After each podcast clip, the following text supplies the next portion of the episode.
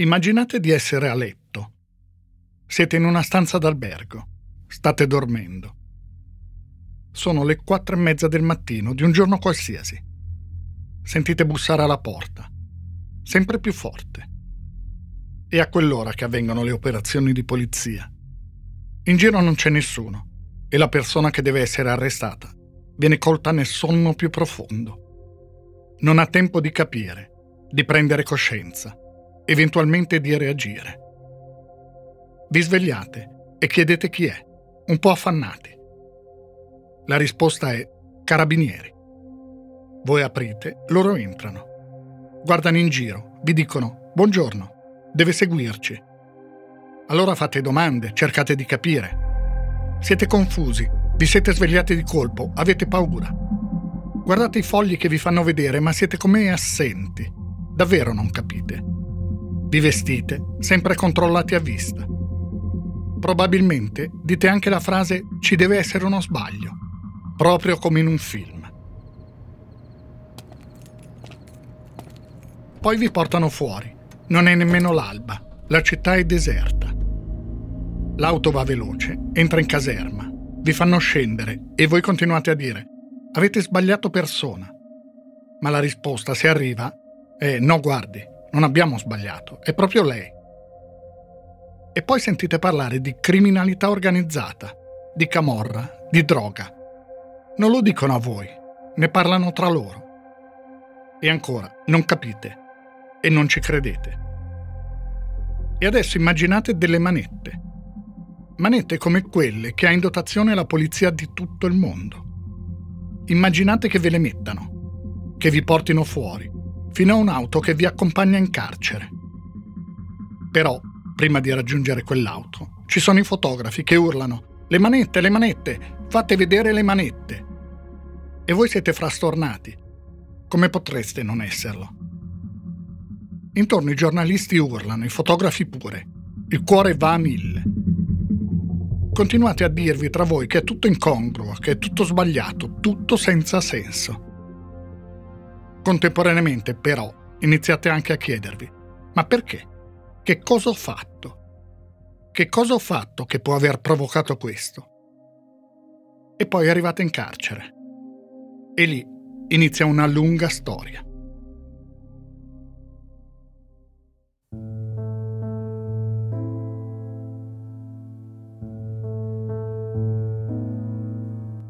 Questa puntata di indagini è diversa dalle altre. Non c'è un omicidio, non c'è una scena del crimine, non ci sono ricerche di DNA. C'è però una vittima, anzi più di una, e ci sono delle indagini. O meglio, la cosa giusta da dire in questo caso è che non ci sono delle indagini.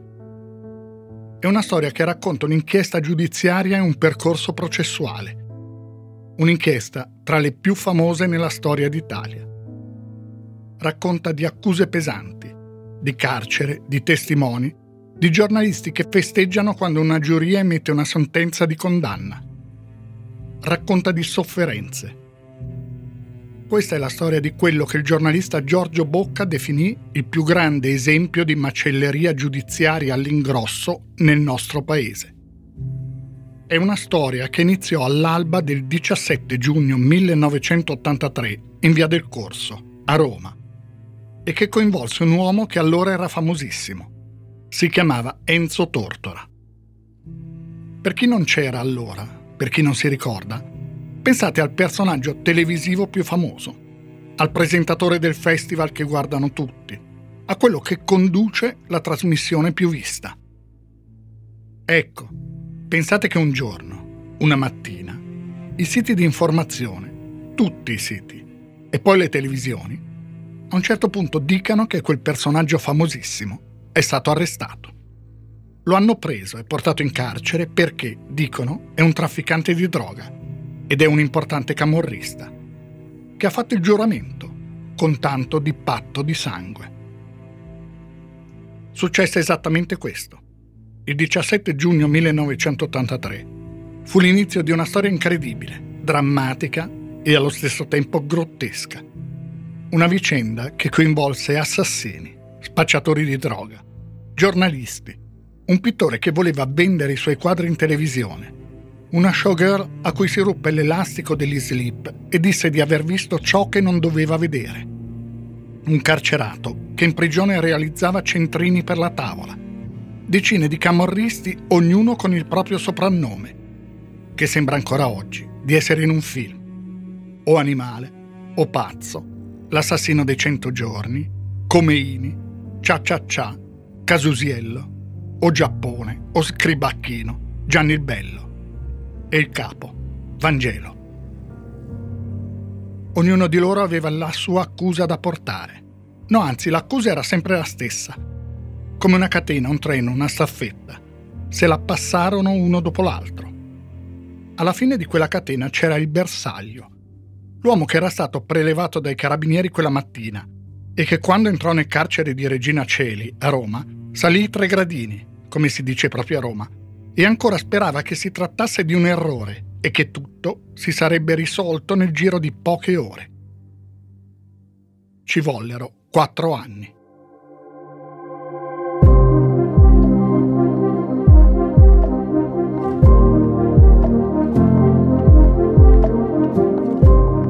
Io mi chiamo Stefano Nazzi, faccio il giornalista da tanti anni e nel corso della mia carriera mi sono occupato di tante storie come questa, quelle che nel tempo vi sono diventate familiari e altre che potreste non avere mai sentito nominare. Storie di cronaca, di cronaca nera, di cronaca giudiziaria. Il podcast che state ascoltando si intitola Indagini.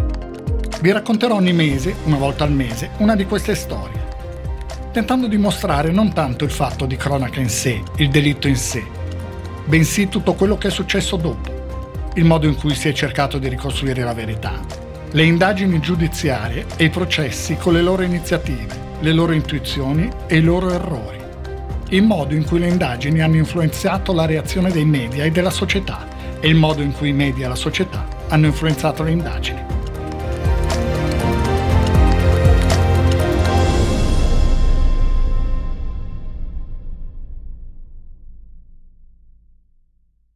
Nel 1983 Enzo Tortora aveva 54 anni.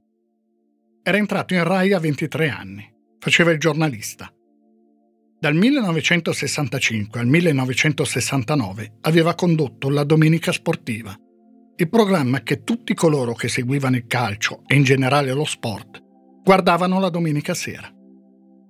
Poi aveva condotto altri programmi. Nel 1969 fu cacciato dalla RAI perché in un'intervista settimanale Oggi definì l'azienda, cioè la RAI, un jet colossale pilotato da un gruppo di boy scout che si divertono a giocare con i comandi. Collaborò con la Nazione, con il resto del Carlino. Lavorò in una delle prime televisioni private d'Italia, Telealto Milanese, e poi fu tra i fondatori di un'altra emittente privata, Antenna 3. Tornò in Rai nel 1977 con un programma che fece storia, Portobello andava in onda il venerdì sera su Rai 2. Era un contenitore in cui la gente tra l'altro offriva e metteva in vendita le cose più strane. C'erano nel programma rubriche che divennero famosissime, come Fiori d'arancio o Dove sei. Le telefonate arrivavano a quello che veniva chiamato centralone.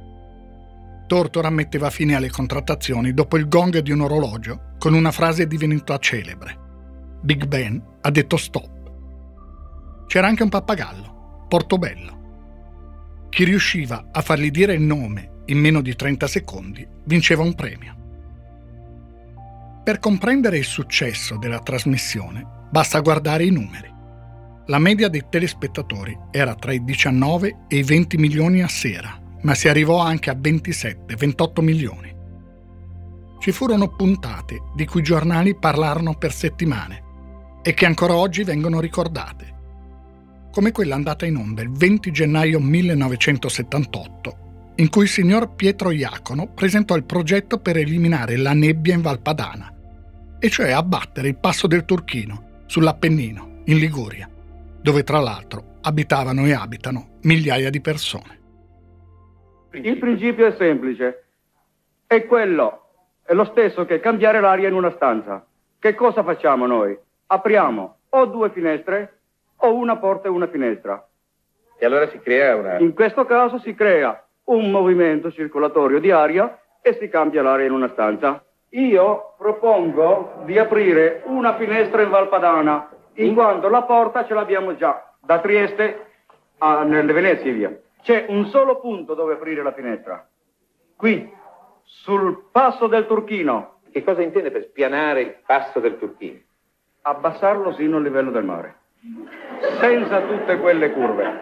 Abita della gente, credo. Sì.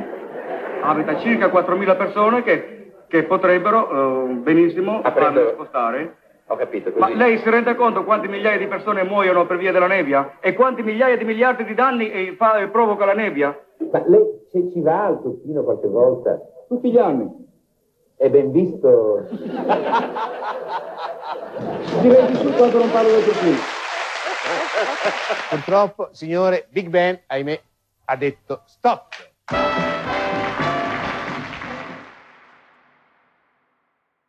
Tortora non piaceva a tutti. Molti trovavano i suoi modi troppo affettati. Era un conservatore, borghese, uno che stava molto per conto suo, che non faceva parte del mondo dello spettacolo. Portobello andò in onda dal 1977 al 1983. Nel 1984 ci sarebbe stata la settima edizione. Non ci fu, non poteva esserci, perché Tortora, il 17 giugno 1983, venne appunto arrestato. Non solo lui. Nella notte tra il 16 e il 17 giugno vennero arrestate 856 persone in 33 province italiane con l'accusa di far parte della Camorra. Gli arresti furono eseguiti da 10.000 tra poliziotti e carabinieri. La relazione che portò agli arresti fu di 3.800 pagine. I giornali la definirono la Treccani della Camorra. Gli arrestati erano tutti accusati di far parte della nuova Camorra organizzata, la NCO, guidata da un criminale molto celebre in Italia, Raffaele Cutolo.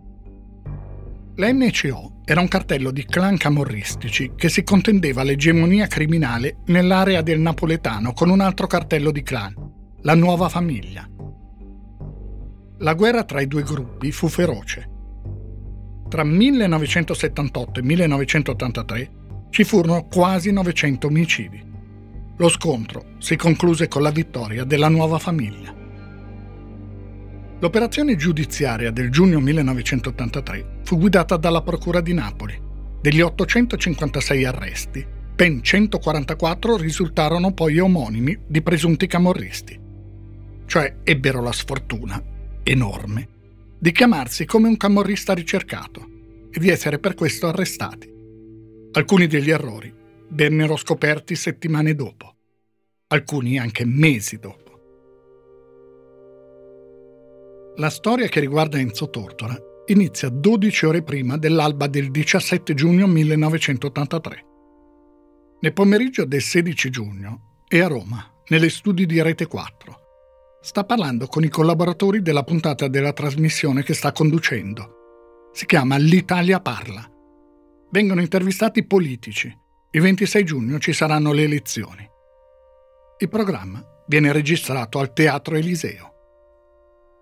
A un certo punto avvertono Tortora. C'è una telefonata per te. È un giornalista del giorno. Tortora va al telefono. Il giornalista dice: Senti, gira voce che ti abbiano arrestato. Però evidentemente non è vero. Tortora ride.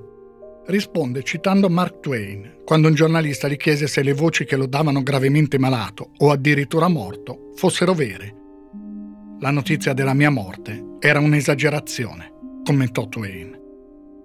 Poi Tortora conclude la telefonata. Ciao, saluti da Re Bibbia. Non lo puoi immaginare, ma dopo 24 ore, invece che a Re Bibbia, sarà in un altro carcere romano, Regina Celi. Tortora cena, poi va nel suo albergo, il Plaza, a metà circa di via del Corso. Alle quattro e mezza bussano alla porta. I carabinieri perquisiscono la stanza rovesciano sul letto il contenuto di una valigia, controllano tutto, aprono un porcellino salvadanaio che Tortora ha comprato per la figlia. Mentre i carabinieri lo portano al comando Legione Lazio, in via dei Selci 88, Alle edicole vengono distribuite le copie dei quotidiani. Il mattino, giornale di Napoli, titola Blitz antica morra. C'è anche Tortora.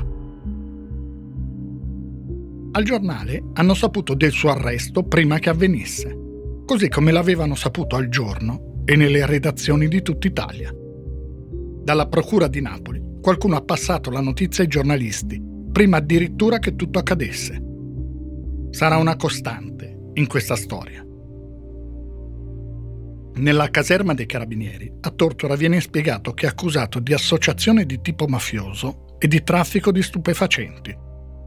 Il reato di associazione di tipo mafioso è previsto dall'articolo 416 bis del Codice Penale Italiano. È una fattispecie del reato di associazione a delinquere.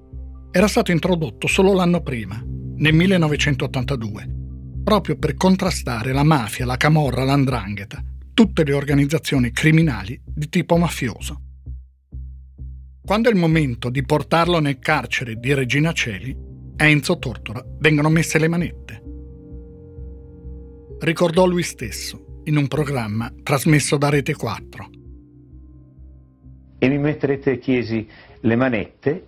Certo, mi dissero, le metteremo le manette, ma non me le misero capii che occorreva attendere ancora e qualche cosa che non riuscivo a capire che cosa fosse. Bene, eh, capii perché bisognava attendere, capii perché bisognava aspettare. Sentivo delle voci eh, fuori dalle finestre della caserma, sentivo che si andava addensando un gruppo, un gruppetto, poi un gruppone di persone che urlavano i fotografi, facciamo i flash, tutto è pronto, non è ancora arrivata la macchina. Che macchina? Dicevo, la macchina dei carabinieri, ci fu un silenzio, era un'altra macchina. Era il carro della televisione italiana. Io vidi che il carrozzone era stato fatto sadicamente sostare a molti metri dalla porta della caserma, di modo che l'uomo in manette comparisse in tutta la sua impietosa evidenza. E ricordo ancora dei, mi ripugna chiamarli colleghi, degli uomini che affannosamente, gridando il primo piano, il primo piano, volevano cercare e inquadrare i polsi, che io non nascosi come non nascondo adesso, perché se le manette non ci sono, la detenzione continua. Quando ebbero completato il loro pasto di avvoltoi, fui introdotto in un'altra macchina e in mezzo a grida tremende, ricordo mascalzone, assassino, eh, camorrista, hai rubato, era giusto che finissi così, un linciaggio verbale che io attraversai con un'angoscia, con un gelo infinito.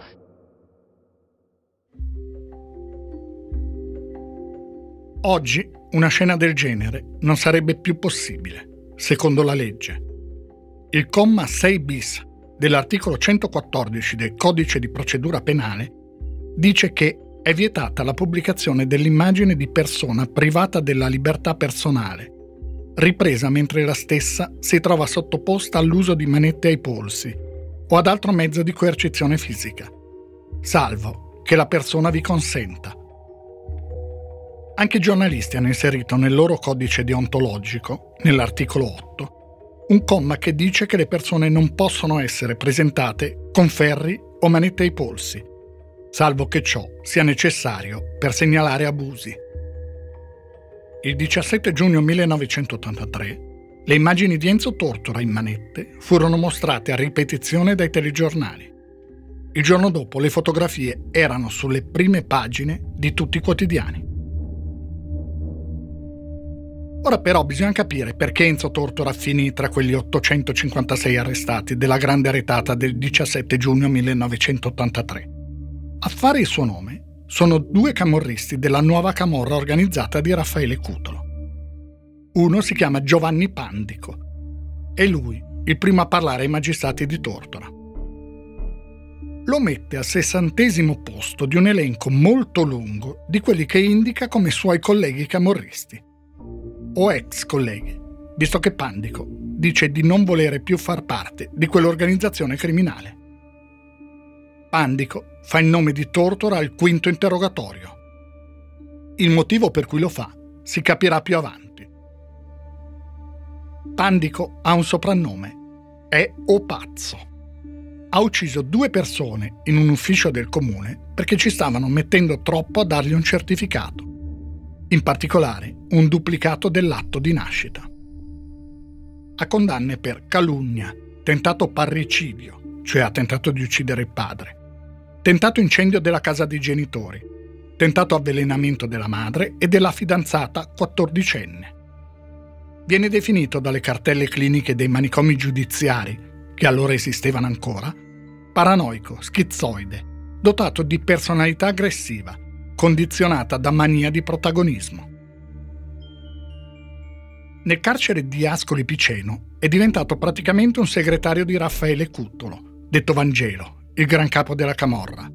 Cutolo lo chiama o scribacchino. Poi Pandico si è pentito. Allora la legge sui pentiti non riguardava ancora la criminalità organizzata, ma solo il terrorismo. Fu soprattutto su spinta di Giovanni Falcone che nel 1991 fu introdotta una specifica attenuante per i pentiti di mafia.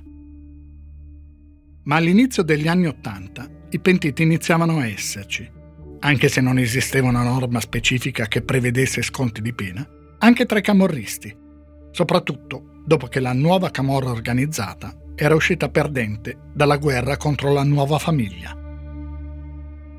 A Napoli, i pentiti che collaboravano con i magistrati lasciavano il carcere e venivano detenuti nella caserma Pastrengo. I camorristi, anni dopo, dissero che chiamavano la caserma Hotel Pastrengo.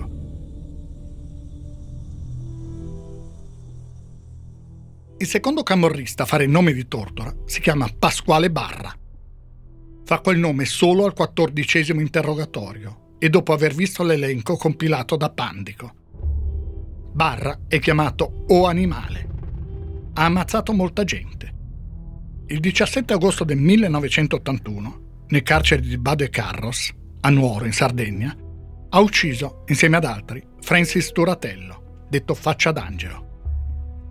A questo punto va spiegato chi era Francis Turatello. Era anche se non c'è mai stata conferma ufficiale, il figlio naturale di Frank Coppola, detto Frank Tredita, boss della mafia italo-americana. Turatello, tra anni 70 e anni 80, è stato il capo più importante della malavita milanese. Tra il 1975 e il 1980 a Milano c'erano di media 150 omicidi all'anno. Nel 2021, per dare un'idea, ce ne sono stati nove. Nel 1977, nella sola città di Milano, ci furono 34 sequestri di persona. Turatello controllava traffico di droga e bische clandestine, che allora in città erano tante e fruttavano una montagna di soldi. Fu circondato nel cortile di Badue Carros e assassinato con coltelli ricavati da pezzi di lamiera. Leggende della malavita raccontano che Pasquale Barra gli estrasse le viscere e le morse. Ma si spera che sia, appunto, solo una leggenda. I motivi di quell'omicidio avvenuto in carcere non sono mai stati ben chiariti. Dice Luca Steffenoni, autore del libro Il caso Tortora, un legal thriller di sconvolgente attualità, parlando di Pandico e Barra. Questi signori qua vengono prelevati, poi ci sono storie, perché la vicenda Tortora è sicuramente un dramma shakespeariano sotto certi punti di vista, ma è anche una sceneggiata napoletana, è anche un esempio di sciatteria oltre ogni limite, non ci si potrebbe credere. Che tipo di personaggi sono stati tirati dentro? Sciatteria che ovviamente appunto riguarderà poi anche i, i giudici che questi personaggi vengono prelevati dalle rispettive carceri, nel caso di Barra è uno che non solo non ha niente da perdere, ma nel momento in cui Cutolo cade in disgrazia, eh, ovviamente sono in tanti che all'interno delle carceri gli, vo- gli vogliono fare la pelle. È un uomo, un dead man, man walking, è un uomo morto se non trova il sistema di uscirne. Vengono prelevati questi due signori molto prima che venga arrestato Tortora, uh, messi alla caserma Pastrengo di Napoli e lì imbottiti, e questa è storia, non è che me lo invento io, è, è, è storia, di verbali che, come dico, diranno poi dopo loro successivamente, quando tutto sarà finito, venivano commissionati dai carabinieri e loro non potevano altro che firmare con storie inverosimili, continuamente ritrattate, ricontrollate perché piene di, di, di ogni tipo di, di, errore. È lì che nasce Tortora, in completamente, Enzo Tortora completamente inconsapevole il, la costruzione del mostro Tortora. Chi, chi è, c'è chi l'ha visto spacciare droga nei, nei, negli studi televisivi milanesi, c'è chi dice che è stato a una riunione eh, in cui c'erano Francis Turatello, che tra l'altro Cutolo e Francis Turatello, che già da sola era una follia, non a caso Pasquale Varra aveva ammazzato Turatello perché non erano assolutamente cioè, compatibili i, i due.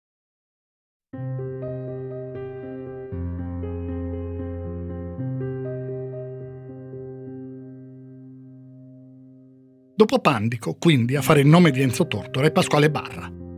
Dice che lo aveva conosciuto 5 o 6 anni prima in un nightclub di Milano, il Pussycat di via Gonzaga, in centro, presentatoli proprio da Francis Turatello, quello stesso Turatello che poi lui avrebbe ammazzato a Badue Carros. Sarebbe stato lo stesso Barra a presentare Tortora Cutolo. In pratica, secondo il racconto del pentito, Tortora sarebbe stato colui che doveva distribuire tra i personaggi dello spettacolo cocaina ed eroina che la Camorra faceva arrivare a Milano a Francis Turatello. Quindi Cutolo, Turatello, Tortora. Questi, secondo i pentiti, erano i passaggi. Secondo il racconto di Barra, la ricompensa per Tortora era di 80 milioni di lire a partita di droga. La collaborazione sarebbe stata sancita da una trasferta che Tortora in persona avrebbe fatto in compagnia di un misterioso egiziano chiamato Hussein a Ottaviano, il paese natale di Cutolo, per incontrare la sorella di quest'ultimo. Solo che poi Tortora, non contento degli 80 milioni, ne avrebbe rubati 46, sottraendoli agli introiti di una vendita in cui erano coinvolti camorristi dell'agro nocerino, a metà strada tra Napoli e Salerno. A quel punto i capizona della Camorra l'avevano condannato a morte. Sentenza però non eseguita per l'intervento dello stesso Cutolo, che avrebbe detto no, è troppo popolare, la gente ci si rivolterebbe contro. È una storia intricata e piuttosto confusa, abbastanza improbabile. È difficile immaginare un personaggio popolarissimo come Enzo Tortora che va e viene, senza essere visto, da Ottaviano. Comunque sia, questo è il racconto di Pasquale Barra, che venne fatto, tra l'altro, a rate e con molte variazioni. Anche Pandico, dopo il racconto di Barra, parla di nuovo, in un altro interrogatorio, e racconta di un incontro tra Tortora, Turatello e Cutolo, l'incontro decisivo per l'accordo, che sarebbe avvenuto nel 1979 in una casa di via Massarenti 26 a Milano, non lontano da piazza Selinunte. La casa era, secondo Pandico, di una certa Nadia Marzano, amica di alcuni camorristi. In quell'occasione, lo stesso Tortora si sarebbe offerto come terminale a Milano del traffico di droga in determinati ambienti. Quel giorno, secondo Pandico, Tortora divenne camorrista d'onorem, con tanto di taglio sull'avambraccio per far scorrere il sangue e mischiarlo con quello di Cutolo. Era stato lo stesso Cutolo a rielaborare riti antichi di affiliazione alla sua organizzazione. Veniva prima recitata questa formula. Nel castello di Ottaviano avvenne l'abbraccio dei sette cavalieri della Camorra, che raccolsero il sangue dell'onorata società, lo assaggiarono e lo depositarono in una palla di vetro perché fosse portato al re del crimine Raffaele Cutolo, uomo umile come la seta, forte come l'acciaio e freddo come il ghiaccio. Così saremo. Con parole d'omertà è formata la società. Buon Vespro. L'affiliato doveva rispondere. Giuro sul mio cuore di essere fedele alla NCO, che è nata nel 1970, il 24 ottobre, nel castello mediceo di Ottaviano, come la NCO è fedele a me. Nadia Marzano scriverà poi una lettera dicendo che nel 1979 viveva a Madesimo, in Valle Spluga, e che l'appartamento di Milano in via Massarenti 26, che era in realtà un monolocale, lo acquistò solo nel 1980, un anno dopo la data in cui sarebbe avvenuto l'incontro. Quella lettera, Nadia Marzano, la scrisse alla Procura di Napoli, ma gli sparì. Venne fuori solo molto tempo dopo. Ecco, queste sono le accuse dei due pentiti di Camorra Enzo Tortora, ma è solo l'inizio di una valanga. Dice il giornalista Vittorio Pezzuto, autore del libro Applausi e sputi, le due vite di Enzo Tortora. Ecco, questi due galantuomini vennero interrogati dai magistrati e dissero sì, è vero, sappiamo che Tortora faceva parte della NCO, la nuova camorra organizzata di Cutolo, e da lì tutta una serie di altri cosiddetti pentiti si accodarono nel sostenere questa tesi. Perché lo fecero? Perché all'epoca essere pentiti significava uscire di carcere, essere trasferiti nella caserma Pastrengo di Napoli, eh, in un contesto sicuramente migliore, se non altro perché poteva accadere che passeggiassero a Champagne, si appoggiavano unicamente sulle parole dei pentiti che in alcuni casi si videro proprio sfilare davanti degli indagati e dicevano chi le sì, chi le no, il le sì, chi le no, eh, con eh, un uh, ribaltamento totale di quello che dovrebbe essere l'ordinato andamento della giustizia. L'accusa contro Enzo Tortora si basa anche sul contenuto di un'agendina telefonica. È stata sequestrata a casa di un camorrista importante, Giuseppe Pucca, detto O Giappone. È l'uomo che la notte del 5 febbraio 1978 ha fatto evadere Raffaele Cutolo dall'ospedale psichiatrico giudiziario di Aversa, mettendo una carica di tritolo contro il muro di recinzione. Cutolo, infatti, a quel tempo era in quell'istituto dove, raccontarono poi pentiti, aveva a disposizione anche un ufficio. Era riuscito a farsi trasferire dal carcere all'ospedale psichiatrico grazie a una serie di perizie compiacenti. O Giappone viene arrestato nei primi mesi del 1983. A casa sua i poliziotti sequestrano appunto l'agendina, che poi diventerà elemento d'accusa. Scorrendola, i magistrati si convincono che sotto la lettera T ci sia il nome Tortora Enzo. Accanto ci sono due numeri.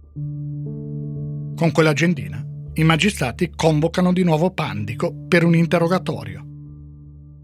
Pandico dice sì, non ve l'ho detto prima, ma era proprio Pucca o Giappone a dover recuperare per conto di Cutolo i soldi che Tortora aveva rubato all'organizzazione.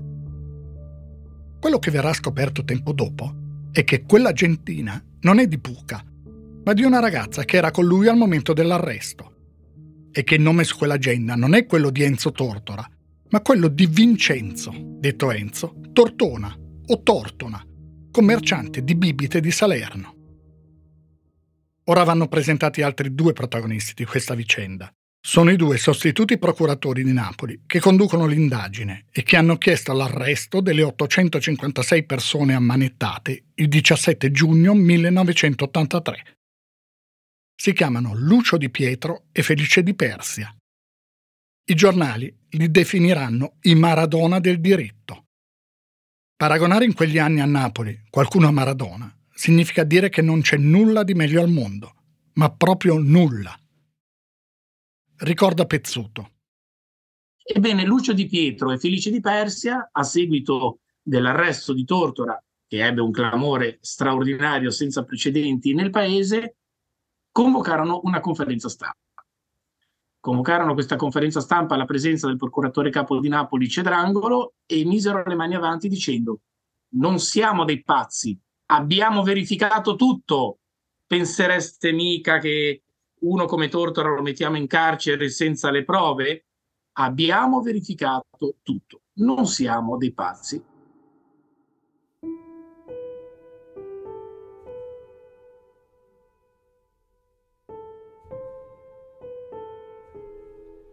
A parte le persone rilasciate perché omonimi o indicati per sbaglio, altri 72 sospetti verranno prosciolti molti mesi dopo, prima di arrivare al processo.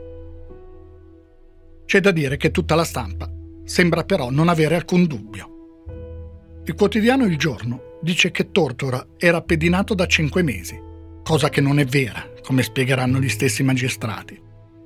Il messaggero titola addirittura che Tortora avrebbe confessato. Gli articoli su tutti i quotidiani hanno più o meno lo stesso tono. Questo è un articolo del giorno. C'è ben più di qualche convincimento. Ci sono fatti incontrovertibili. Voi pensate che se i magistrati avessero avuto qualche dubbio su Tortora, avrebbero deciso di correre il rischio di fare una brutta figura? Il Tempo di Roma invece scrive L'eroe televisivo Enzo Tortora rivela una calma addirittura sospetta al momento dell'arresto. Ancora il giorno. Dosando con grande mestiere, indignazione e sbigottimento, Tortora ha retto bene la parte della vittima innocente. Il secolo XIX di Genova. Povero Tortora, chissà quale debolezza di un momento l'ha trascinato in questo gorgo. Novella 2000 scrive Qualcuno a Milano dice che quando era stato licenziato dalla RAI lo si poteva vedere di notte in un giro di balordi. E perché prendeva spesso il volo Milano-Palermo? Che Tortora prendesse spesso il volo Milano-Palermo non risulta. La celebre giornalista Camilla Cederna su Corriere della Sera scrive Mi pare che ci siano gli elementi per trovarlo colpevole. Non si va ad ammanettare uno nel cuore della notte se non ci sono delle buone ragioni. Sul giornale Giovanni Arpino argomenta Tempi duri, durissimi per gli strappalacrime i giornali parlano di Pasquale Barra come di una fonte super attendibile. Scrive la notte, quotidiano milanese del pomeriggio. È un cervello elettronico, una banca dati precisa, senza tentennamento. Durante gli interrogatori ha citato alla perfezione date, luoghi, personaggi senza mai sbagliare. Il giorno dice, Barra diceva qualcosa? Subito si controllava nei minimi dettagli non c'è stato verso di coglierlo in errore. Pandico e Barra vengono considerati decisamente attendibili, sia dalla procura che conduce le indagini, sia dai giornali. Poi i due però entrano in contrasto tra di loro. Durante il processo che seguirà gli 856 arresti, Pandico dice a un certo punto che Barra non è attendibile perché ha paura. Barra risponde dicendo: Io Pandico lo uccido subito. Ecco quello che dice Barra ai magistrati. Chiedo scusa, vorrei fare un confronto con Bandico. Eh beh, questo confronto era io, le ho, fatto, io le, ho, le ho fatto un modello 13 a lei, signor Presidente. Eh, specificando che. Eh no, io voglio sapere questa paura da dove esiste. Questa? E Pandico ha dichiarato a lei che a Barra non bisogna avere più fiducia per quanto concerne il collaborare perché ha paura. Io non so Vanni. Ma vabbè, ma questo No, no, no, no, è lo io, eh, signor Presidente, comunque, allora non parla. Comunque, sento poco, Barra, noi non è che possiamo fare il confronto per, perché non lo posso per stabilire fare, se una persona ha o meno paura. Se lei è venuto qui dovrebbe rispondere. Signor Presidente, senti, eh, se mi fa grazia, vedete? E io mi trovo di fronte a lei, di fronte a una corte, e penso che ad un momento, se un pentito come Vandico dice che io ho paura e non bisogna avere fiducia per quanto riguarda me, io gli dico il confronto e lei me lo deve far fare. No, no. Scusate. Signor Presidente, sì. io vorrei chiarire questo particolare, eh, vi prego gentilmente di, di sentirmi attentamente. Io mi trovo in una situazione un pochettino male. Qua il carcere di, di Campobasso mi ha fatto 50 rapporti e su ogni rapporto di questo c'è scritto barra agitato. Barra agitato, io non so, ci vuole un psichiatra per vedere se barra è agitato, non un agente di custodia che era nessuno, è l'ultimo arrivato. Seconda base, vedete, io non ho fatto nessuna infrazione. Se sono rapporti che questi rapporti riguardano all'autorità giudiziaria, a me non mi hanno spiegato nessun mandato di cattura. Se sono rapporti disciplinari che riguardano internamente al carcere, signor Presidente, internamente c'è una commissione diretta, direttore, maresciallo e cappellano, a me non mi ha giudicato nessuno, ora io voglio sapere questi 50 rapporti a che servono, quale terreno si stanno preparando. Io, io so morire, signor Presidente, ho saputo vivere e so morire.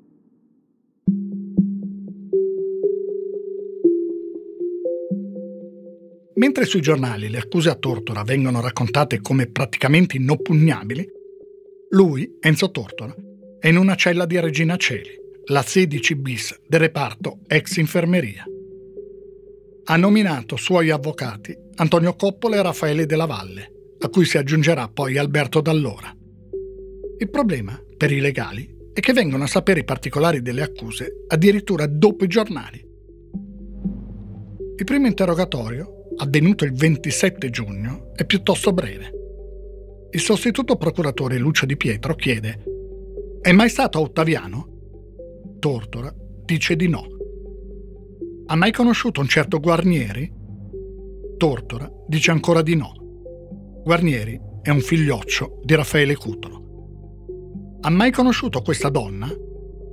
Il sostituto procuratore mostra a Tortora la foto di Nadia Marzano, la donna nel cui appartamento sarebbe avvenuta l'affiliazione, presenti Cutolo e Francis Turatello. Tortora dice no, mai vista. L'interrogatorio finisce lì. Qualcuno inizia ad avere dubbi. Enzo Biagi scrive un celebre articolo su Repubblica. Il titolo è E se Tortora fosse innocente? Biagi si rivolge al Presidente della Repubblica, Sandro Pertini. Signor Presidente, non le sottopongo il caso di un mio collega, ma quello di un cittadino. Non auspico un suo intervento, ma non saprei perdonarmi in silenzio. Vicende come quella che ha portato in carcere Enzo Tortora possono accadere a chiunque e questo mi fa paura. Piero Angela si rivolge direttamente a Tortora. Ma lo sappiamo tutti che tu non solo non usi droga, ma non fumi. Sei un personaggio e vorrei portare qui la mia testimonianza di un uomo che è sempre stato un pantofolaro in sostanza, è sempre stato in casa la sera a leggere i suoi libri, non sa ballare, e sarebbe questo l'uomo introdotto nel mondo dello spettacolo, dei night? Non è mai andato a un nightclub. Ricordo che alle volte, quando andavamo a casa sua la sera, lui a un certo punto sbadigliava e andava a dormire, ci lasciava lì. E io una volta ho protestato, ho detto, senti, almeno per così eh, cortesia per i tuoi ospiti, non andare sempre a letto, qualche volta rimani anche con noi. E allora lui per scusarsi, la volta dopo, è venuto a cena a casa mia, vestito impeccabilmente, in doppio petto, e sopra aveva la vestaglia. Ecco, questo sarebbe l'uomo introdotto nel mondo dei night e della malavita milanese. Bene, senti Enzo, noi siamo qui che stasera in fondo ritroviamo così certi momenti e sono sicuro che li ritroveremo ancora insieme molto presto. A Ferragosto l'imputato viene trasferito da Napoli a Bergamo. Fuori dal carcere e fuori dalla procura di Napoli, i dubbi iniziano a essere parecchi. Raffaele Cutto lo ha fatto sapere. Pasquale Barra è un pazzo. Io di gente dello spettacolo ne ho conosciuta, ma Tortora non l'ho mai visto. Ogni volta che le accuse sembrano sgonfiarsi, salta però fuori qualcos'altro. Ad accusare Tortora ora ci sono anche altri pentiti che si sono accodati alle dichiarazioni di Pandico e Barra. C'è per esempio Pasquale D'Amico, detto Cartunaro. Dice cose vaghe. Afferma che è vero, che Tortora è un affiliato. Conferma anche un altro camorrista. Si chiama Michelangelo D'Agostino. Ha due soprannomi, come Ini, per via della barba, e il killer dei cento giorni. Quest'ultimo gli è stato dato perché è accusato di aver ucciso 15 persone in soli tre mesi e mezzo. 100 giorni, appunto. Anche lui dice: Sì, sì, Tortora è un camorrista. D'Agostino parla della Gendina, quella sequestrata a casa di Giuseppe Pucca. Enzo Biagi lo intervistò mentre era in corso un processo a Santa Maria a Capo a Vetere. Signor D'Agostino, è vero che lei è pentito di essersi pentito? No, non è vero. Per certe persone sono pentito di essere pentiti.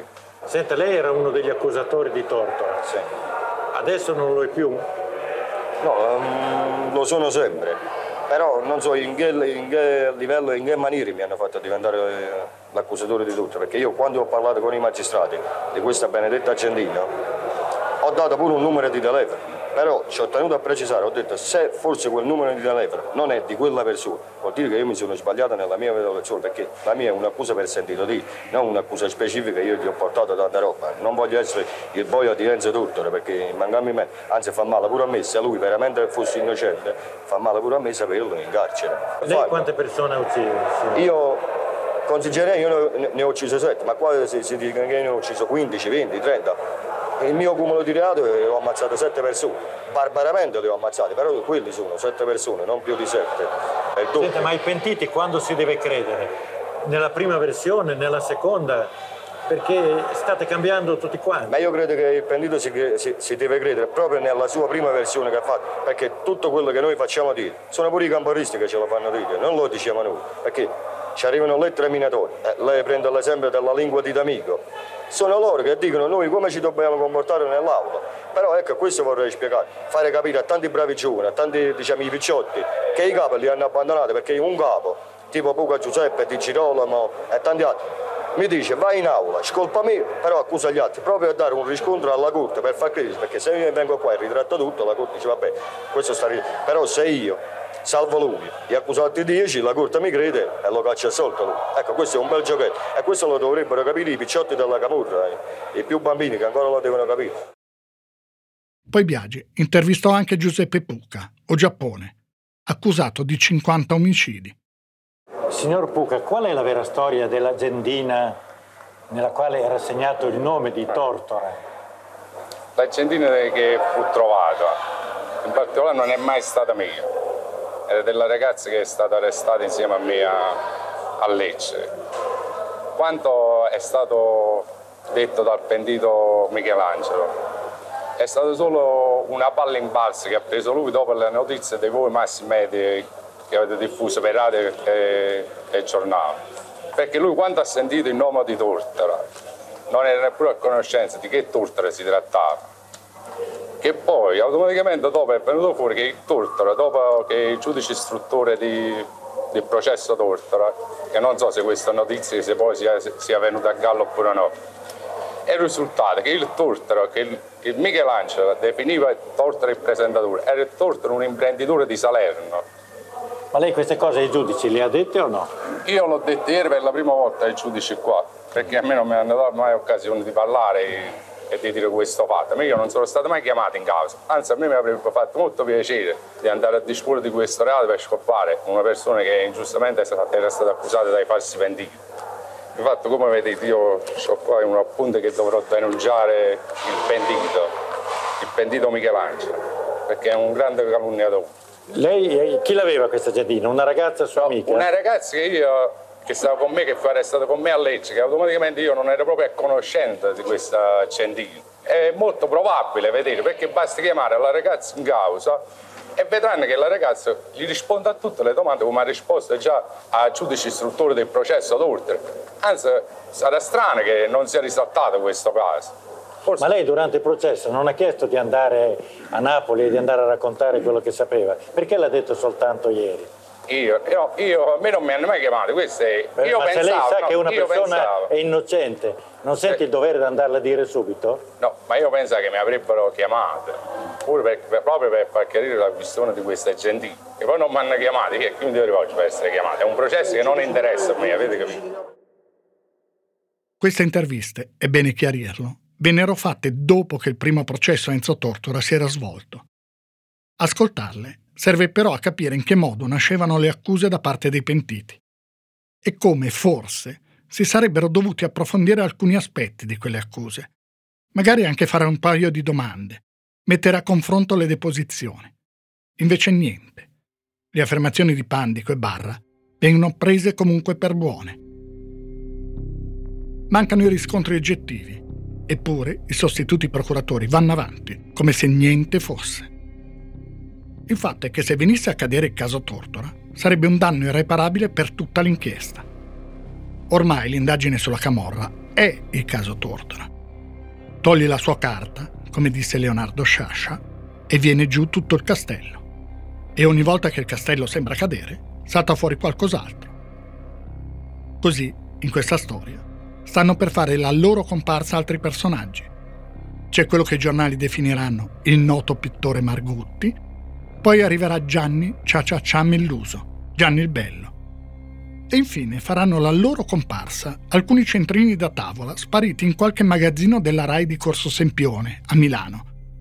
Quelli però, per l'accusa, non erano davvero centrini, erano spedizioni di eroina e cocaina.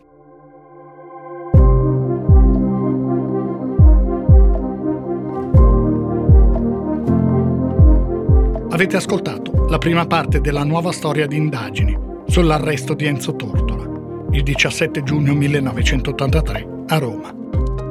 Trovate già la seconda parte sull'app del Post e su tutte le principali piattaforme di podcast. Indagini è un podcast del Post, scritto e raccontato da Stefano Nazzi.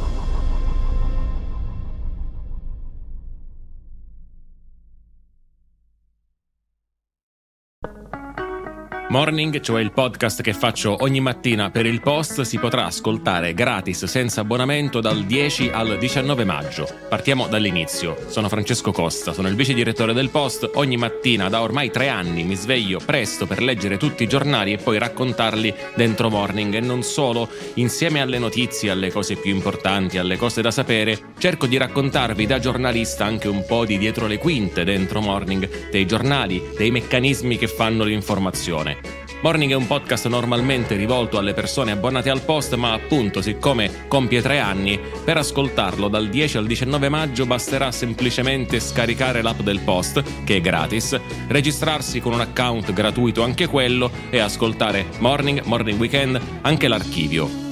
Se volete, se siete curiosi, è una buona occasione per provare. Prometto che ascoltando Morning non vi mancheranno poi per tutta la giornata gli argomenti di discussione, prometto anche che non parlo sempre così veloce. A presto!